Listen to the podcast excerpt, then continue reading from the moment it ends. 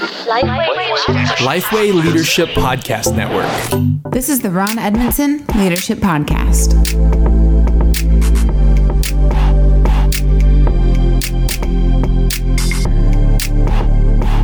Thanks for listening to the Ron Edmondson Leadership Podcast, hosted by Lifeway. Ron's mission is to help church leaders become better leaders. I'm your host, Chandler Vannoy, and Ron, in this episode, you're going to share some gifts every leader should give their team. So help us get started. Like, you're not talking about wrapping up gifts and handing them all to your team. So what, what kind of gifts are you talking about here? Yeah, you know, a leader plays um, a, a key role, perhaps the key role, in setting the culture of the organization. Uh, if a leader wants a team to flourish, for example, then, um, then, then there are certain things you're going to do to help that happen. Take place. And so I'm calling those gifts. You're mm. gifting those to your team. And people will often um, wait until they feel they have permission from leadership before they move forward. So you can give these to your team and help your team succeed even more. So ten things, ten gifts every leader should give their team. All right. So let's get started with number one. What is it? The right to dream. The right to dream. Leaders give the team permission to dream seemingly impossible dreams. Um, you know, I've shared here before, I, I took a, a job that just wasn't right for me in the middle of COVID. And, and uh, you know, but the one thing I didn't have the, I didn't feel I had the right to do. I thought I did going in, but I learned I didn't, was the right to dream. You know, what's what's the possibilities here? There was so much structure placed around me. I just didn't have that freedom. And uh, so you can give your team the right to just dream. Don't be afraid to dream. And even if that dream, a lot of times, here's what happens, Chandler. You give somebody the right to dream and they dream something up and it takes them out, you know, out of the role, you know, mm-hmm. so then they leave the organization. Uh, that's okay, because uh, the process of doing that while they're with you can be beneficial to the, to your organization. Before we get to number two, I just want to pause there for a second. What you just said is a very open-handed approach of leadership. Mm. What you just said is, if the dream were to take them away, mm. that's okay. Yeah. So even with that, it's not saying dream a dream that fits into the box that yeah, I want you to dream. Exactly. It's yeah. and what has God wired you? Yeah. Where where do you want to be? What is He calling you to? So I just want to call that out there. What yeah. about number two? The freedom to fail. Uh, people need to know they can make mistakes and still have another chance on the team. Uh, you, you, that's a gift you give people, is giving them the freedom to fail and still be respected and acceptable to you as a leader. So how do you, the freedom to fail, I mean, just hearing that, I mean, that is so freeing. Mm-hmm. How do you make sure that it's not a pattern, though? You know? Yeah, well, it, that's a great question. Um, you, you know, um, it, I, I, I love reading the stories of uh, how many people, how people failed so many times. Abraham Lincoln, for example, how many times he failed before he was president. So, uh, you know, I think what I would be looking at is, is the person learning from each failure? So if, you know, if this person fails all the time, or makes mistakes might be a better thing to say, but if they make mistakes all the time and they never learn from them, that's different than somebody who makes a mistake, corrects their, their ways, and does better the next time. So I can let you fail or make mistakes continually as long as you're continuing to get better because of it. Yeah, that's helpful. What about number three? The encouragement to have fun. That comes from the leader. That's a gift that you give people, just the right to have fun. So I'm back in this new position, and as we record this, I've already been a month on the job. I've already got toys in my office, you know, because I want people to come in and, and have fun. One of, I haven't done this yet, but I'm in the same office that I used to be in, so I will set up a putt-putt golf course um, throughout my office. It's kind of I'm, where, the way it's designed, there's kind of an office suite where the executive pastor is, and I'm there in the or uh, admin. And so uh, I'll just set it up through the three offices, you know, and they can just come in and, and putt-putt through it. So I, I love, love, love doing that, that kind of thing. Give your team the encouragement to have fun. What about number four? An openness to experimenting. Um, I like to try, I like to call everything we do new an experiment. Let's just try it and see if it works. Give that gift to your team that they can experiment. So when you do that, Are you, how do you make sure, let's say, going back to the freedom to fail. Yeah. You want to learn from it every time. Sure.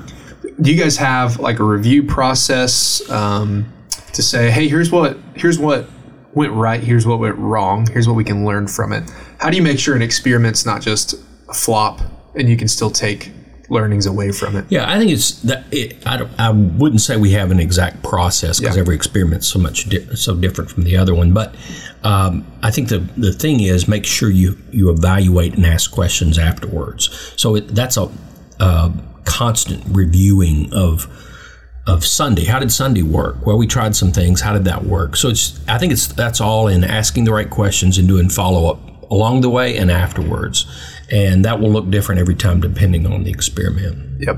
Well, speaking of questions, what about number five? Permission to ask questions. There you go. Um, you know, people only know what they know. We I just, as we record this, just yesterday, I stood in front of our, our, our team, our entire staff, and wrote on the board communication, because I, I one of the things I do when I come into an organization is survey all the staff. And uh, so the number one thing that was said that was needed to improve in the organization, in the church, was communication. So I don't know what that means, you know. So I came with questions of my own, and we talked through that. And one of the things I said is there there are no bad questions. You can ask anything you want. And we got some really good ones yesterday. So just gift, give a gift to your team, the freedom, the permission to ask questions. What about number six? A culture of collaboration. That's a gift. Uh, isolation leads to destruction. So the more we can get people to work together, uh, it's another thing that I've just done, Chandler, is kind of reorganized the, the staff around, um, and I've never done it th- quite the way that I've done it this time, and that may be a whole podcast episode sometime, but it's forcing collaboration. Um, in the past, you know, missions meets in their own little silo, and uh, groups or, or Bible study, whatever, meets in their own little silos. I'm kind of shaking that up where they have to collaborate together. And, um, uh, but that is a, it's a hard gift because some people don't want it. You, uh, some people would rather just do their own thing, but the leader sets the culture. And so give them a culture of collaboration. Yeah. As I hear you say, that leader sets the culture there. And of course you can move some of those things around where you're working together staff wise, but how do you, in your own leadership, demonstrate collaboration? Because it's easy, like you said, isolation leads to destruction. Yeah. It's so easy to just be like, well, Ron's in his office. Yeah. Whatever decisions happen there, right, it's going to come out. No one else is talked to. How do you, how do you set that culture? Well, it's it's hard, and I mess up sometimes. For instance, um, uh, yesterday I had a staff member come in, ask permission for something. I said, sure, go do that. And then found out later I was given permission somebody else had already denied, you know. Mm-hmm. And uh, so I violated some of my own principles there of never um, uh, making decisions in, in isolation. So one of the ways, and some some decisions are easy, and I thought this one was, but um, but one of the ways I try to do that is never make a decision in the moment. So I'll say, well, let's invite some more people into the conversation, uh, or uh, forming a team to discuss. So one of the things we did uh, yesterday talking about communications is we came out of that saying, let's form a team a- across our organization to think about our current systems and structures and how they, they help us or don't help us in communication. So uh, part of it is just a discipline to never lead in isolation, always invite people into the decision-making process. What about number seven?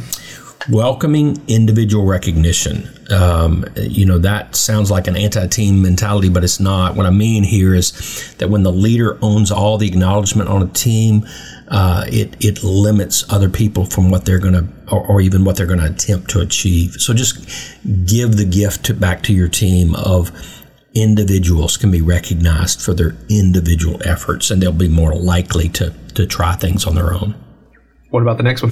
An expectation to be challenged. You, you give your people a gift when people will usually uh, live up to the expectations set for them and seldom beyond that. So give them uh, an expectation that you're going to constantly be challenging the The, the, the system. You're going to constantly be raising the bar of expectations because we want excellence. You know, I, I always criticize the the the process of just saying, that was amazing. Everything was amazing. Well, if everything's amazing, then nothing really is, right? Mm-hmm.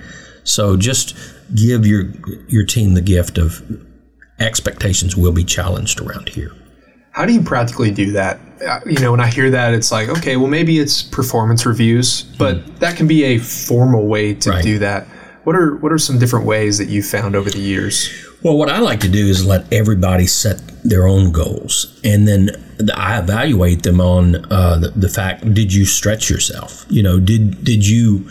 Um, so not so much a performance review of, of what you did last quarter, but a, a performance review, if you will, of what are you going to do next quarter better than you did this quarter? How are you challenging yourself? And that doesn't mean everything has to improve. Pick one or two things and say, this is what I'm going to stretch myself on to learn or to do or to experiment or to try in this next quarter.